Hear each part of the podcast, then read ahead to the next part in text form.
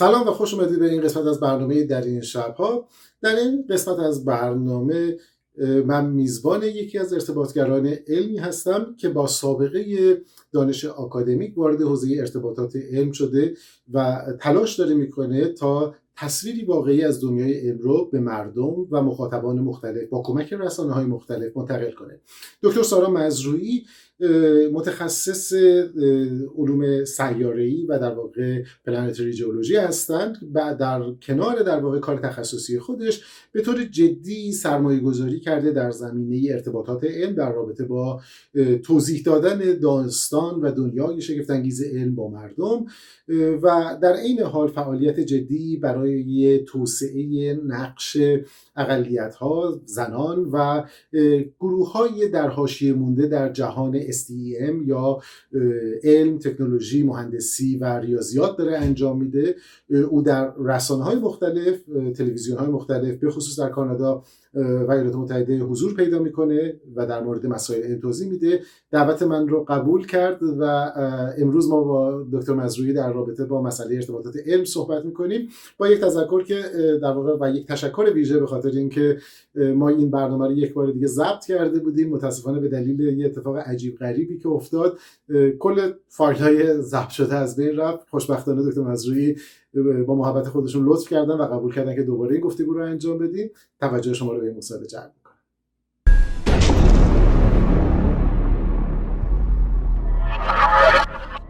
دکتر مزروی خیلی ممنون از اینکه وقت تو در اختیار ما قرار دادی. علیرغم مشغله زیادی که داشتی بعد قبلش لازمه به شکل علنی هم عذرخواهی کنم ما یه باری مصاحبه رو ضبط کردیم به خاطر یه ایراد عجیب غریب مجبور شدیم دوباره مزاحمت بشیم. خیلی ممنون. اگر موافق باشی با این شروع بکنیم که شما یه دانشمند حرفه‌ای هستی که تو فضای حرفه‌ای کار می‌کنی اما به طور جدی درگیر ارتباطات علم و science communication هستی. چی شد که در واقع این علاقه شکل گرفت که وارد دنیای در واقع کامیونیکیشن بشی و چه احساس نیازی بود؟ اون ریشه های اولیش چی بودش؟ آره، جز ریشه های اولیه مثلا من همیشه دوست داشتم با مردم یکم صحبت کنم راجع به مسائلی که دوست داشتم. ولی مثلا موقعی که کلاس دوازدهم بودم شروع کردم همینجوری والنتیرلی توی رصدخونه دانشگاه یورک کار کردن. و چهارشنبه شبا این رصدخونه باز بود و هر کسی که می‌خواست می‌تونست بیاد. شبایی که بارونی بود به جای که با تلسکوپ چیز نشون بدیم یه پرزنتیشن داشتیم مثلا راجع به بحثای مختلف. و من اولی که شروع کردم اصلا دلم نمی‌خواست جلوی مردم حرف بزنم. نه اینکه مثلا فقط هم خجالت بکشم برای فکر کردم که اوه الان من چیزی میگم اشتباهه یا یه سوالی می‌کنن من بلد نیستم. مثلا قایم می‌شدم دستشوی قایم می‌شدم که بقیه صحبت کنن من نخوام صحبت کنم. و یه سری افرادی که اونجا کار می‌کردن دوستان من منو تشویق کردن گفتن که بیا فقط راجع به یه یه سلاید تو حرف بزن. اگرم که مشکلی بود ما هستیم کمک می‌کنیم. و کم کم باعث شد که من شروع کنم حرف بزنم با مردم راحتتر باشم.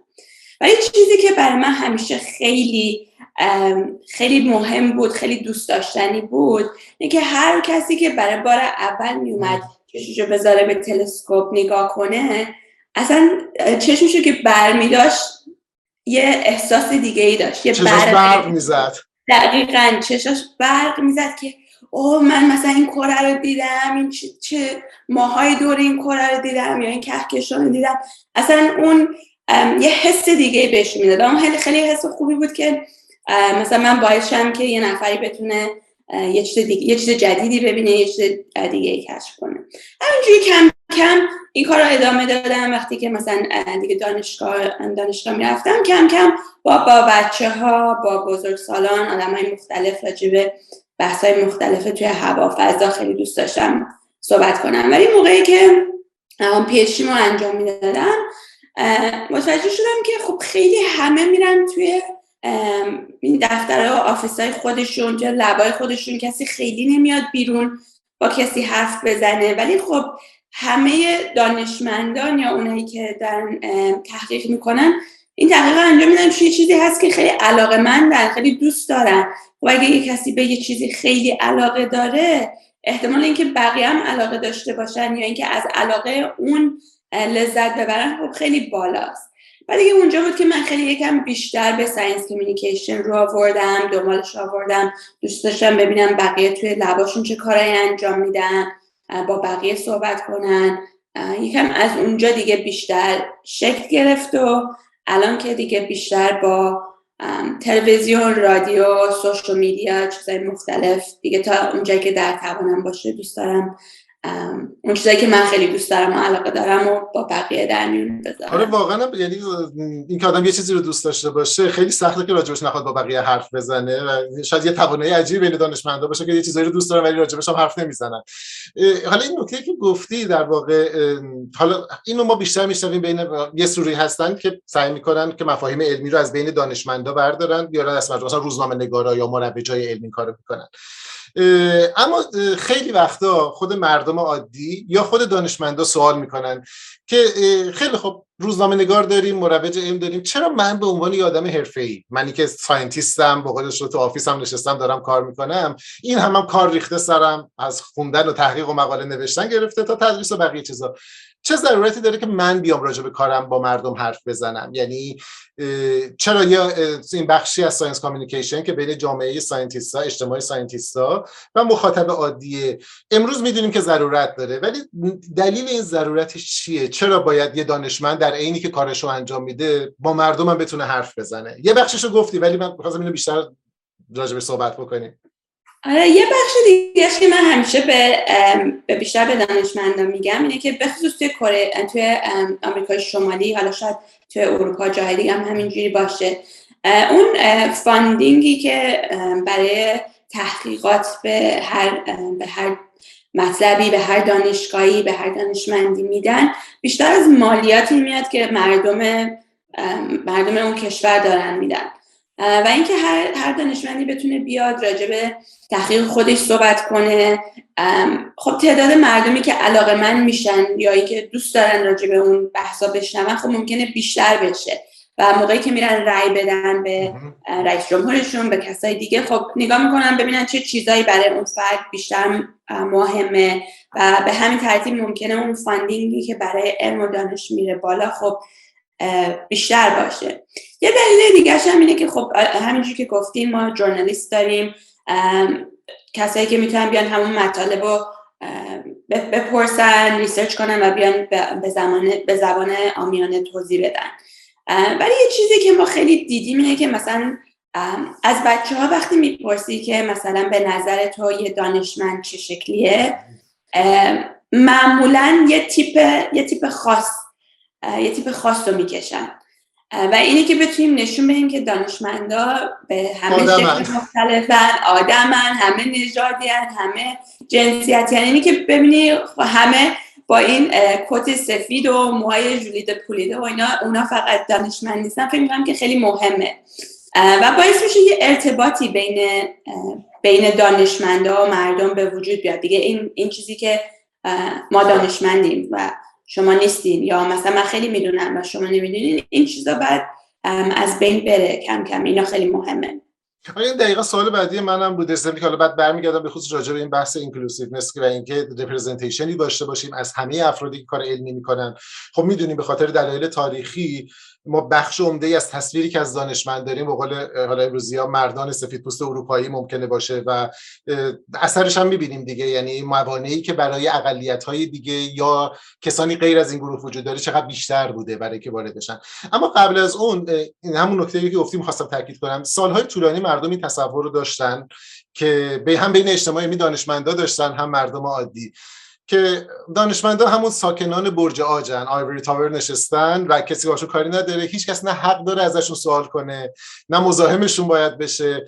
و گاه گداری متاسفانه خود دانشمندا بعضیاشون هم به این چیز میدن یعنی دامن می‌زنن. مثلا میگن که من دانشمندم از من سوال نکنین هر چی من میگم قبول کنین. این اصلا با روش علمی سازگار نیست. این ما دفعه پیشم صحبت کردیم به نوعی تقویت اون داستان آدرنس میشه. یعنی یه دیگری میشم من در برابر کسی کار علمی می‌کنه. به خصوص تو سالهای اخیر خیلی تلاش شده این شکسته بشه. حالا شاید همین هم در واقع مرتبط با اون داستان در واقع اقلیت ها و بقیه.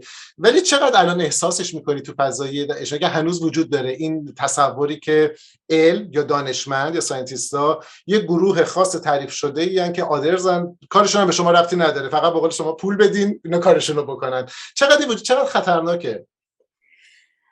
خیلی خطرناکه. این ولی من خب خیلی ها هستن که توی این رشته ها که میرن واقعا اون توانایی با مردم حرف زدن و اینا رو یا تواناییشون ندارن یا سکیلزشون ندارن یا علاقهشون ندارن.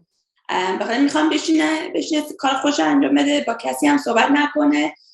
اگه کشفی هم به وجود اومد خب این دیگه این شده که این کاری که من انجام دادم و شما باید قبول کنید چون من این همه سال درس خوندم این همه سال من استاد دانشگاه من این کار می‌کنم. به خصوص توی ما ایرانی ها که خانم دکتر آقای دکتر این چیزها رو می‌دونه همه باید قبول کنیم. و می به نظر من این اصلا از پای غلطه چون خود علم و دانش و ساینس همش راجع به اینه که سوال بپرسی. اصلا خود دانشمندا با یه سوال شروع می‌کنن و بعد دنبال اون جواب میرن. و اون چیزی که من خیلی راجع ساینس دوست دارم اینه که فردا اون اون علم جدیدی که به وجود میاد ممکنه اون چیزی که ما دیروز می‌دونستیم و کاملا غلط بهمون نشون بده. یعنی همیشه علم داره پیشرفت می‌کنه چیزایی که می‌دونستیم کاملا عوض میشه. و اینی که به عنوان یه دانشمند باید بتونیم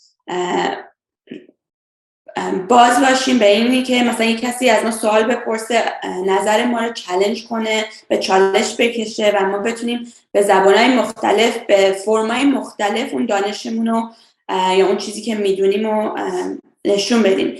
به خصوص الان توی مثلا چیزایی مثل مثل واکسن مثل تغییرات آب و هوا چیزایی که واقعا داره گلوبالی داره کل جهان رو در اثر می‌ذاره. اینه که بگیم ما و شما یه جدایی بزرگتری میندازه. واقعا این ما و شما نداریم. هر دانشمندی راجع یه چیز خیلی کوچیکی یه مقدار خیلی زیادی می‌دونه. و واقعا این نیست که خیلی چیز می‌دونه. راجع چیز کوچیک خیلی دیتیل و خیلی دپت زیادی داره.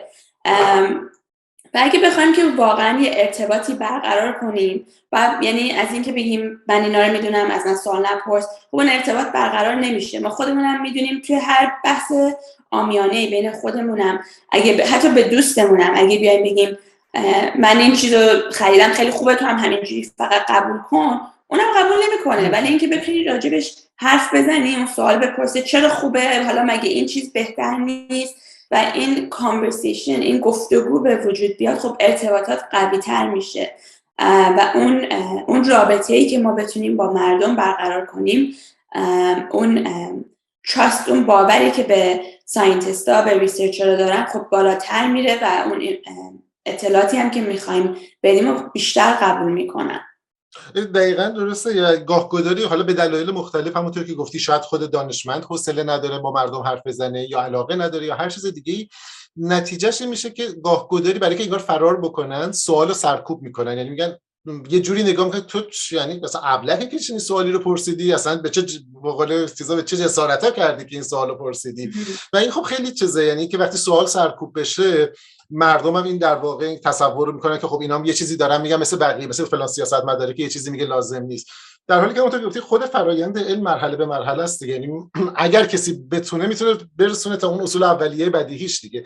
و این رو حالا اگر من نمی‌تونم توضیح بدم می‌تونم ارجاع بدم به کسی که بلده که توضیح بده. و این یه مقداری به نظرم نکته خیلی مهمیه که در واقع اینکه من نمی‌خوام یا حوصله ندارم سوال سرکوب نکنم این که در واقع مردم سوال می‌کنن. تو همین بخش در واقع یه می‌خوام یه چون نکته خیلی مهمه و کمتر ما به خصوص تو ایران بهش توجه کردیم.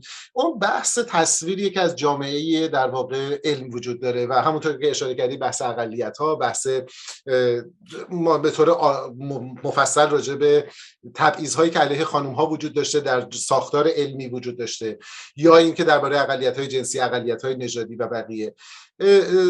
سوالم اینه که اولا چقدر از این چون می‌دونید که دو تا طرز فکر وجود داره. بعضیا میگن اساسا ماهیت علم اینه که ضد اقلیته خیلی بعضی از آدمای دیگه مثل ما میگیم که نه این علم نیست. آدمایی که دارن با علم بازی می‌کنن این فرآیند به وجود دارن نظر تو چیه؟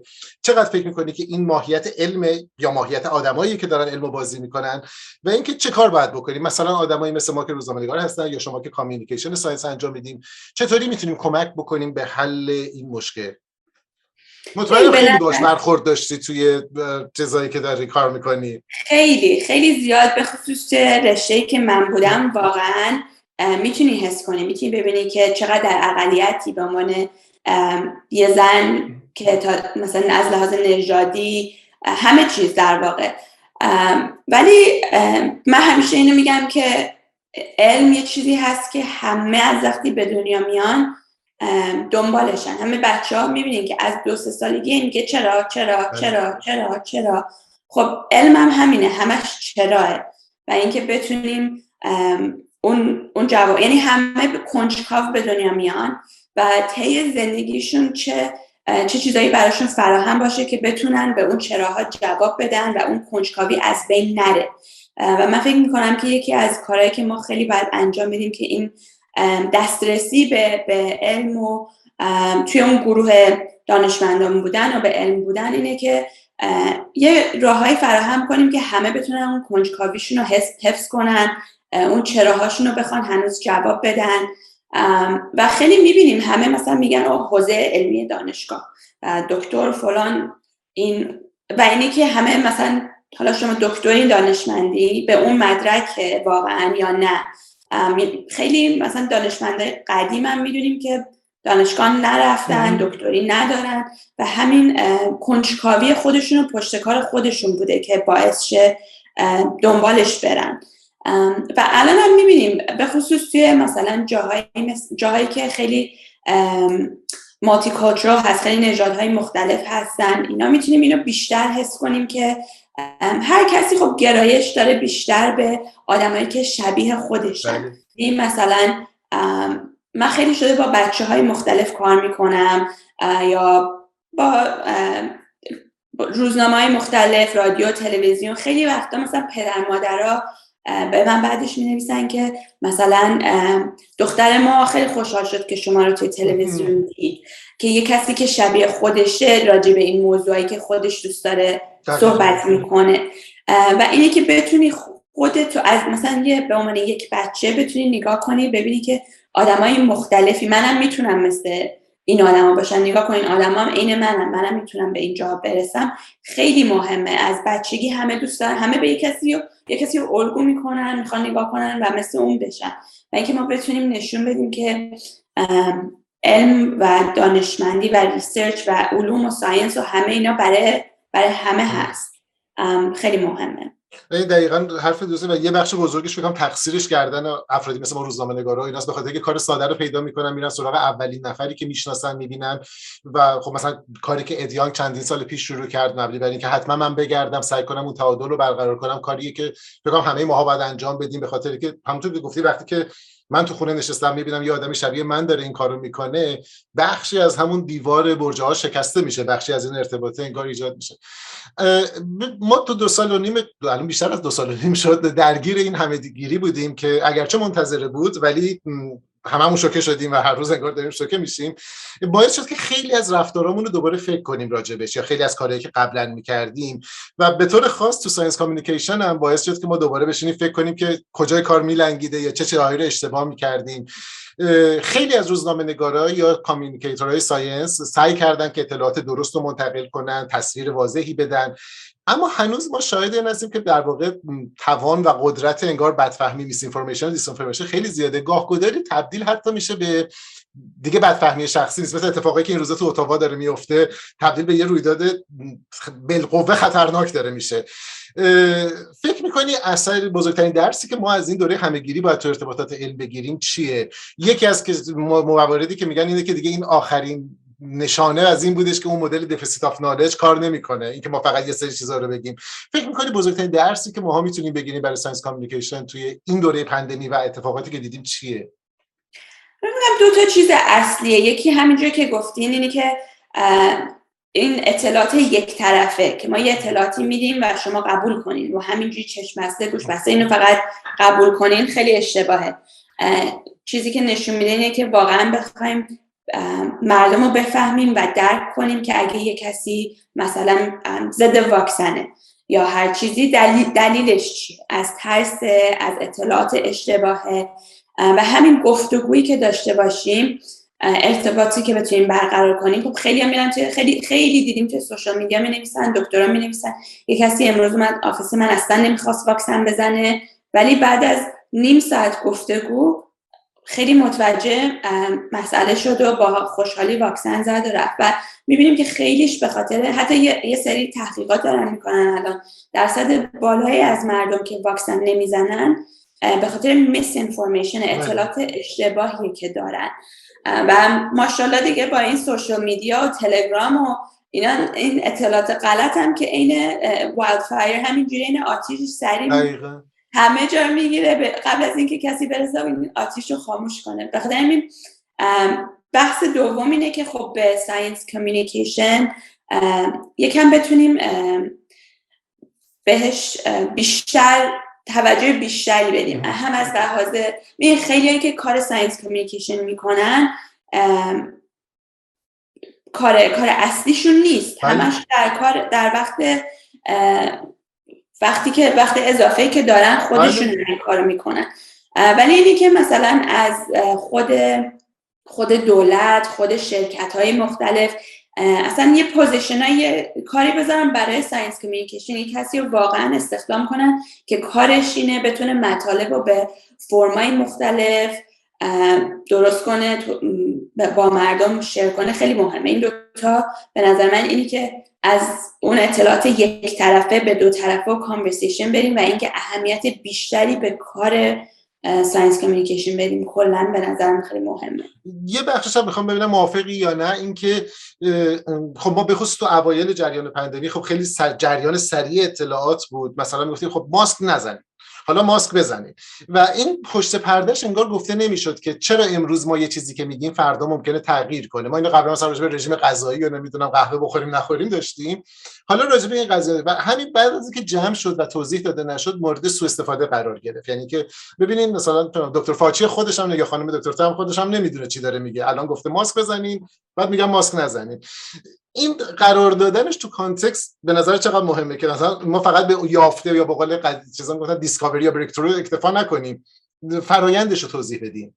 دقیقا. من خیلی با این بحث موافقم. اتفاقا من دیشب داشتم همین بحث من خودم این بود که الان با مثلا این omicron میگن که پنج روز قرنطینه کنیم خب من نمی‌فهمم این پنج... چرا پنج روز؟ قبلا چهارده روز بود. حالا شده پنج روز. تست, تست انجام بدیم تست انجام ندیم. اینا مطمئنا روی یه چیز به عنوان یه چیز شاید واقعا روش فکر شده تحقیق شده. یه چیزی هست که حالا میگن پنج روز یا ده روز یا هر چیزی. ولی به قول شما اون توضیح های جانبیش نیست. و خیلی خب من داشتم واکسن و نمی‌دونم ایمونولوژی و اینا اصلا نیست.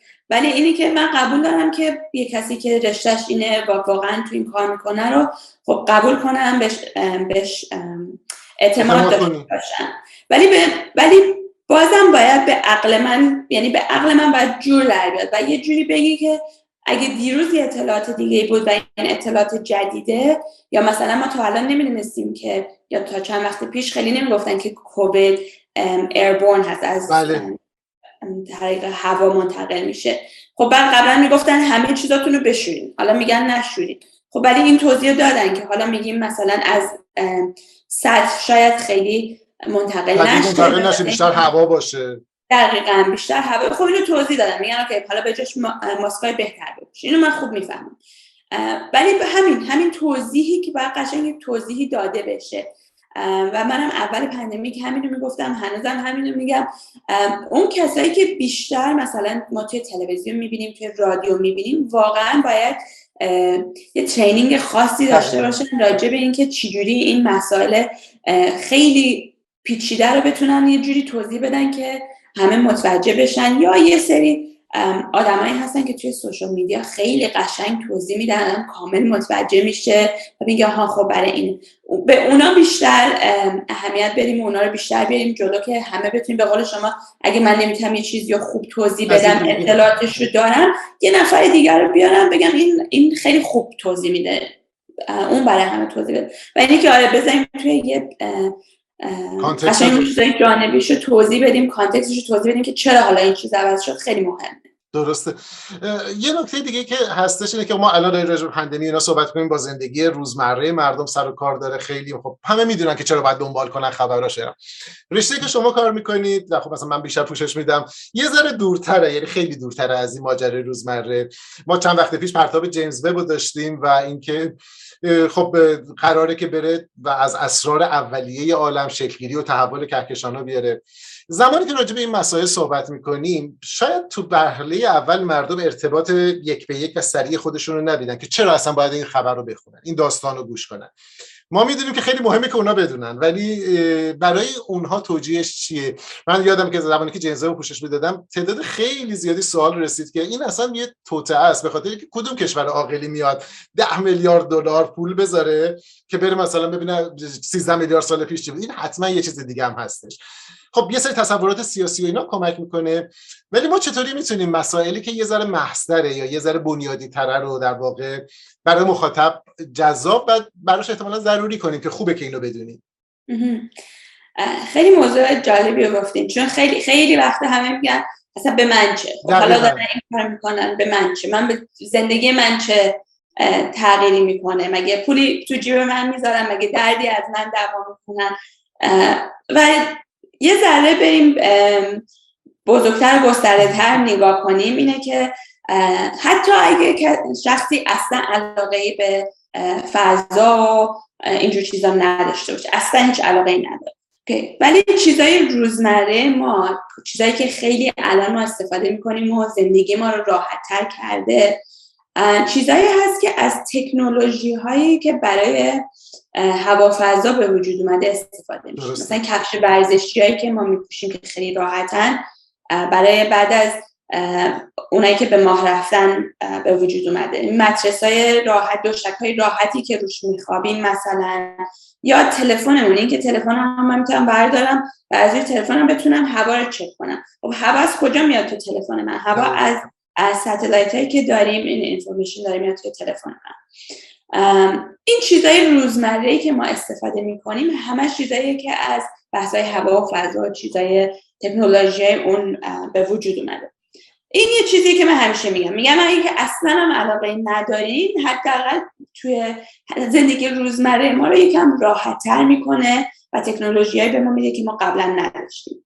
خیلی میگن این همه پول صرف این مثلا جیمز وب شده. خب این ده میلیارد یا هر چقدر مال یک کشور نیست مال یک روز نیست. مال یک سال مثلا جیمز وب 20 ساله که دارن روش کار می‌کنن. 5 سال 6 سال دیگه قراره به ما قرار کار کنه و 10 سال 20 سال بعدش هم ما هنوز دیتای رو باش کار خواهیم کرد. در واقع یه چیزی هست که 40 سال 50 سال شاید ما روش کار کردیم و کار خواهیم کرد. خیلی نکته مهمیه من خواستم تاکید کنم به خاطری که یه بخشش دوباره برمیگرده به رسانه ها دیگه. یعنی مثلا ما بخوایم نشون بدیم که این چقدر مهمه. بعد میگیم که 10 میلیارد دلار هزینه شده. نمیگیم که این 10 میلیارد 20 خورده ای سال قبلش بوده. 20 خورده ای سال بعدش قراره کار بکنه. بنابراین اولا اصلا عدد گرونی نیست. تازه برسه به اینکه اگر عدد گرونی بود چرا مهم بود؟ ولی اصلا عدد گرونی در مقایسه با خرجای روزمره‌ای که داره اتفاق میفته نیستش. دقیقا دقیقا. ولی آره وقتی فکر کنی که اوه یه چیزی مثلا مثل اینه که من بگم مثل این نیست که من بگم من رفتم یه ماشین ده میلیاردی خریدم. دقیقا. اونجوری نیست. یک خیلی با هم فرق ما داریم در واقع این پول یک پروسه هست پول صدها آدمایی که پرسنل که روی اینا کار می‌کنن تکنولوژی و تستینگ و اینایی که روی این انجام شده یه پروسه خیلی بزرگتری هست. و چیز دیگه اینه که من اولش هم گفتم که ما همه آدمای کنجکاوی به دنیا بله. میان و همیشه می‌پرسیم چرا؟ و توی هوا فضا توی اینجور میشن ما همیشه برمیگردیم به اون چراها از کجاها. مثلا جیمز وب قراره از اولین کهکشان های 13 14 بیلیون سال پیش. نگاه کنه و به ما اون اطلاعات رو بده که ما تا الان یه همچین چیزی نداشتیم. همیشه هم می‌پرسیم که خب ما از کجا اومدیم؟ این دنیا چجوری به وجود اومده؟ و اینکه ما بتونیم کم کم با چشم خودمون اینا رو ببینیم این دیتا رو داشته باشیم یک چیزای اولی است.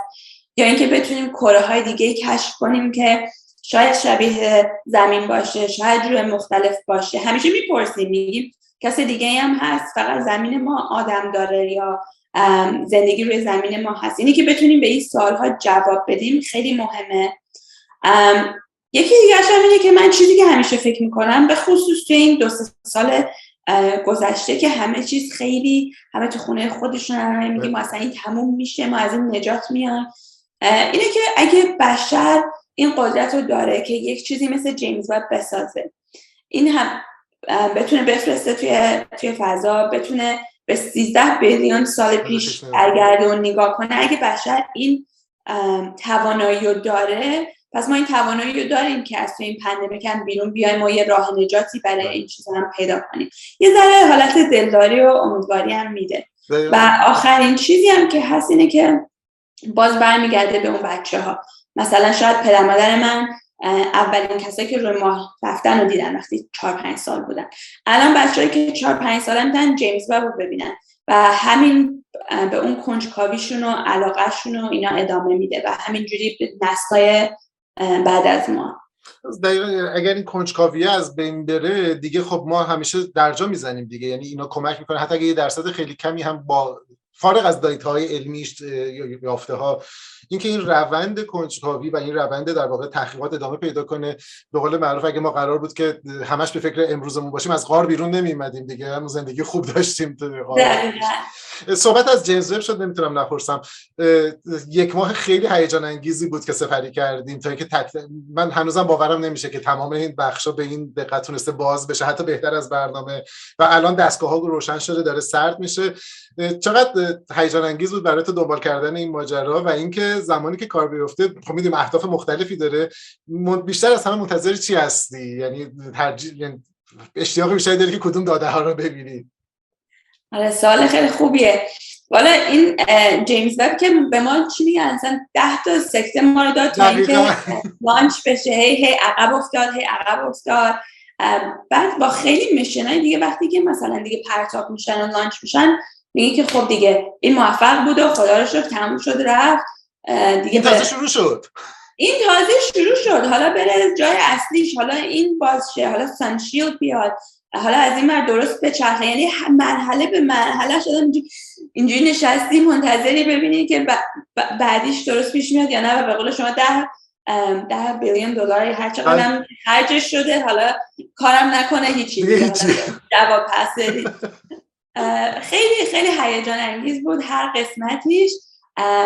و واقعا اینه که سخته که بگم کدوم کدوم دادش بیشتر منتظر هستن.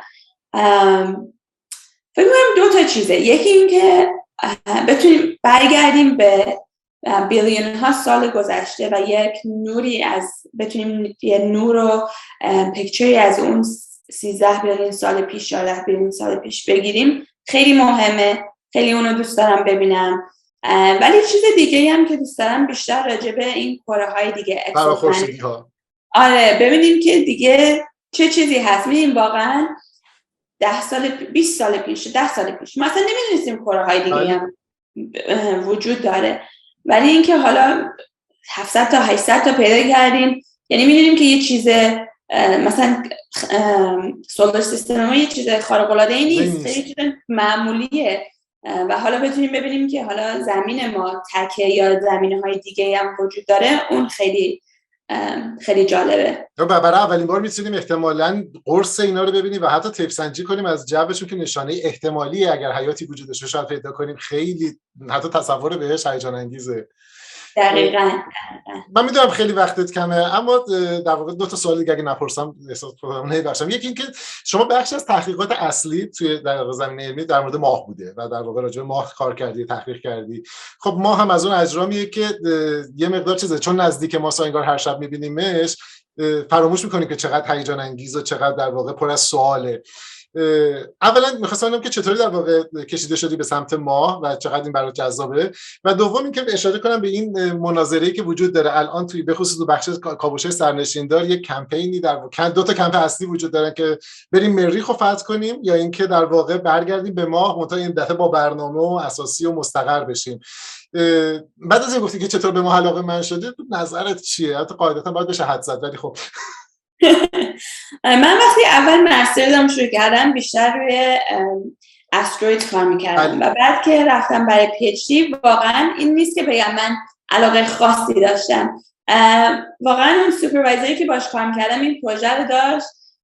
و گفت می‌خوای این کار کنیم من گفتم آره اینا کم اولش گفتم ماه که همه ماه که دم دستمونه. آره دیگه خب من گفتم باشه حالا شروع می‌کنیم. ولی بعد باعث ببینم که واقعا با اینکه ما می ما هر شب ما می‌بینیم به قول شما ما هم آدم هم ما فرستادیم دیگه بحثه. ولی واقعا انقدر چیزایی هست که ما هنوز نمی‌دونیم راجع به ما. خیلی سوالای مختلف و اینی که الان دیتایی که ما داریم با ستلایت هایی که دور ما هستن اصلا از زمین تا آسمون تا 40 50 سال پیش فرق می‌کنه چیزایی که ما می‌تونیم ببینیم. ما می‌تونیم سنگای مثلا یک متری روی سطح ماه ببینیم. قبلا اینجور چیزا رو نمی‌تونستیم ببینیم. چیز دیگه که خیلی مهمه اینه که ماه نزدیکترین همسایه ما هست دیگه. وقتی که به کهکشانمون فکر می‌کنیم یا به سولار سیستممون فکر می‌کنیم. و به خاطر اینکه ماه جو نداره جو نداره زلزله و برف و بارون و اینجور چیزا هم نداره. ما میگیم هر اتفاقی که رو ماه میفته میمونه. بله. هیچ وقت پاک نمیشه. ولی زمین تمام اون تاریخ اتفاقاتی که براش افتاده خیلی چیزاش پاک شده و ما دیگه نمی‌تونیم برگردیم ببینیم چه اتفاقات خاصی ممکنه بیفته. وقتی ما هرچی که راجع به ماه بیشتر متوجه شیم و بیشتر بفهمیم همون اتفاقاتی که برای ماه افتاده مثلا اگه که خیلی استروید بهش خورده خیلی چیزای مختلفی سرش اومده سر, سر زمین هم همون اتفاقات اومده فقط بله. ما دیگه دیگه نمی‌تونیم ببینیمشون این چیزی بود که من خیلی علاقه من کرد به ماه و حالا راجع اون کمپین هایی که بریم به مریخ یا بریم به ماه من بگم من تیم اونم که برگردیم به ماه چون که به نظر من دفعه اولی که رفتیم بیشتر فقط این مسابقه کشورها بود که بگن خب ما اول رسیدیم و ما این تکنولوژی رو داریم و ما می‌تونیم این کار انجام بدیم. بیشترش فقط یه ریس بود یه چالش بود که کی بله. اول می‌رسه. ولی الان می‌تونیم الان انقدر ما, ما تمام کل سطح ماه و نقشش رو داریم می‌دونیم چه, چه اتفاقاتی براش میفته از لحاظ دما از لحاظ چه جیولوژیکلی چه چیزایی داره. و الان اگه که ما کسی رو بفرستیم به ما خب می‌تونیم به خیلی جاهای دقیق تر بفرستیم با سوالای بهتری که می‌تونیم جواب بدیم. بعدش هم ما مثل یه تست test ground می‌تونیم اول یه تست کنیم امتحان کنیم بعدش بریم مریخ. بعد مریخ شیش ماه طول می‌کشه. کی می‌خواد توی این کپسول شیش ماه بشینه؟ می من بعد دو سال نشون داد که خیلی توانه من توی خونم نمی‌تونم با یکی شیش ماه بدون که برم بیرون بشینم. خیلی کار سختی. اصلا از لحاظ psychologic آره. اینا خیلی کار سختیه. من می‌دونم که هنوز ما چند سالی طول می‌کشه تا اصلا به فکر مریخ رفتن بیفتیم. ولی تمام تکنولوژی که می‌خوایم رو مریخ انجام بدیم و باید اول رو ماه تست کنیم به نظر من و بعد از اونجا بریم مرحله بخصوص که تو ماه زمانی که ما بریم ما عملا پشتیبانی تقریبا همزمان زمین رو داریم ارتباط تقریبا مستقیمی داریم. پشت ماه خیلی بستر خوبی برای خیلی از آزمایش علمی رادیو تلسکوپ ها تلسکوپ های بزرگی که میشه ساخت. و خب الان به نظر میاد که ما حداقل امکان اینو داره که بهره برداری بشه از اون چیزی که یاد گرفتی در حالی که مریخ دوباره همون مسابقه هست. سال آخر و ببخشید که من خیلی وقتتو گرفتم.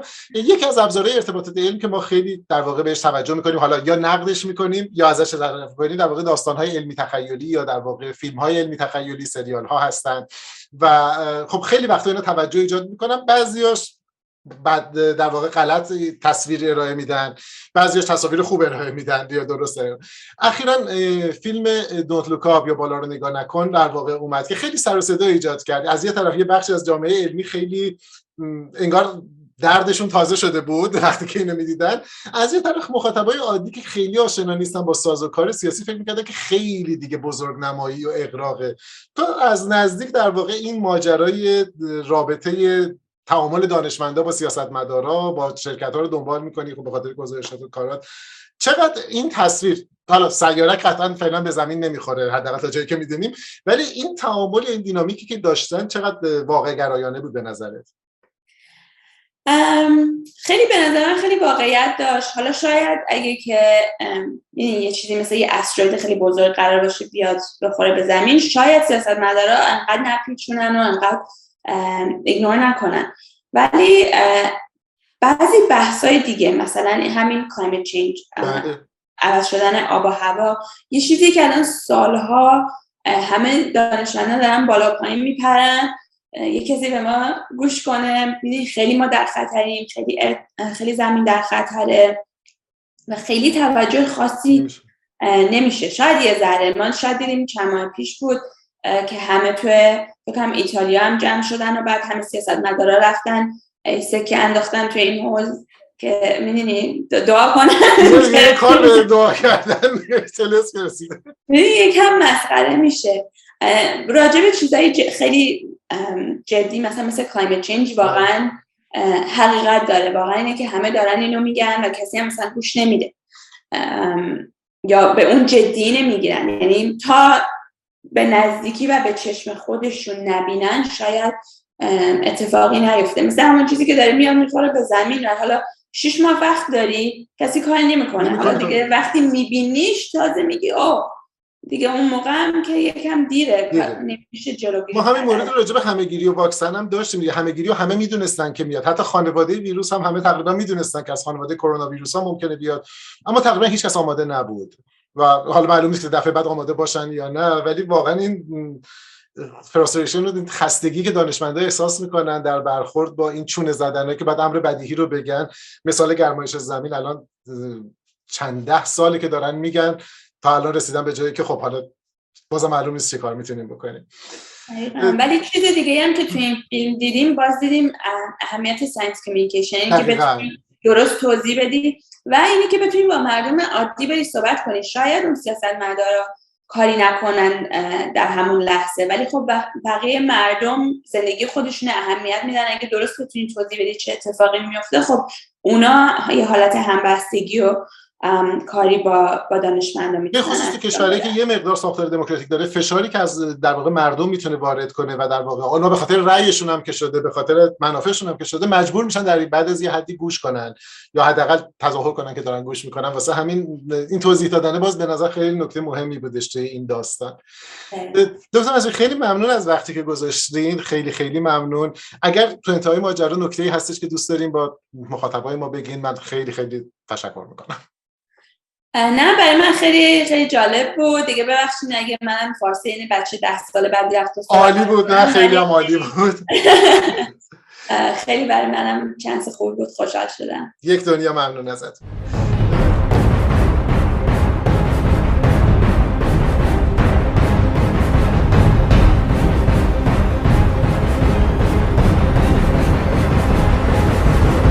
از شما که این قسمت از برنامه در این شب رو دیدید امیدوارم مفید بوده باشه. اگر احساس می‌کنید که برای دوستان دیگرتون هم ممکنه مفید یا جذاب باشه لطفا اون رو به اشتراک بذارید. می‌تونید در کانال من در یوتیوب در واقع مجموعی از گفتگوهای قبلی و برنامه در این شب رو ببینید. و مواظب خودتون باشید. هنوز همهگیری تمام نشده متاسفانه و ما شاهد موج تازه ای از اون هستیم که در ایران داره شکل می‌گیره و رشد پیدا کرده. لطفا خیلی مراقب خودتون باشین. اگر نوبت واکسنتون هست بزنید و مراقب خودتون باشید. تا برنامه بعد خدا نگهدار.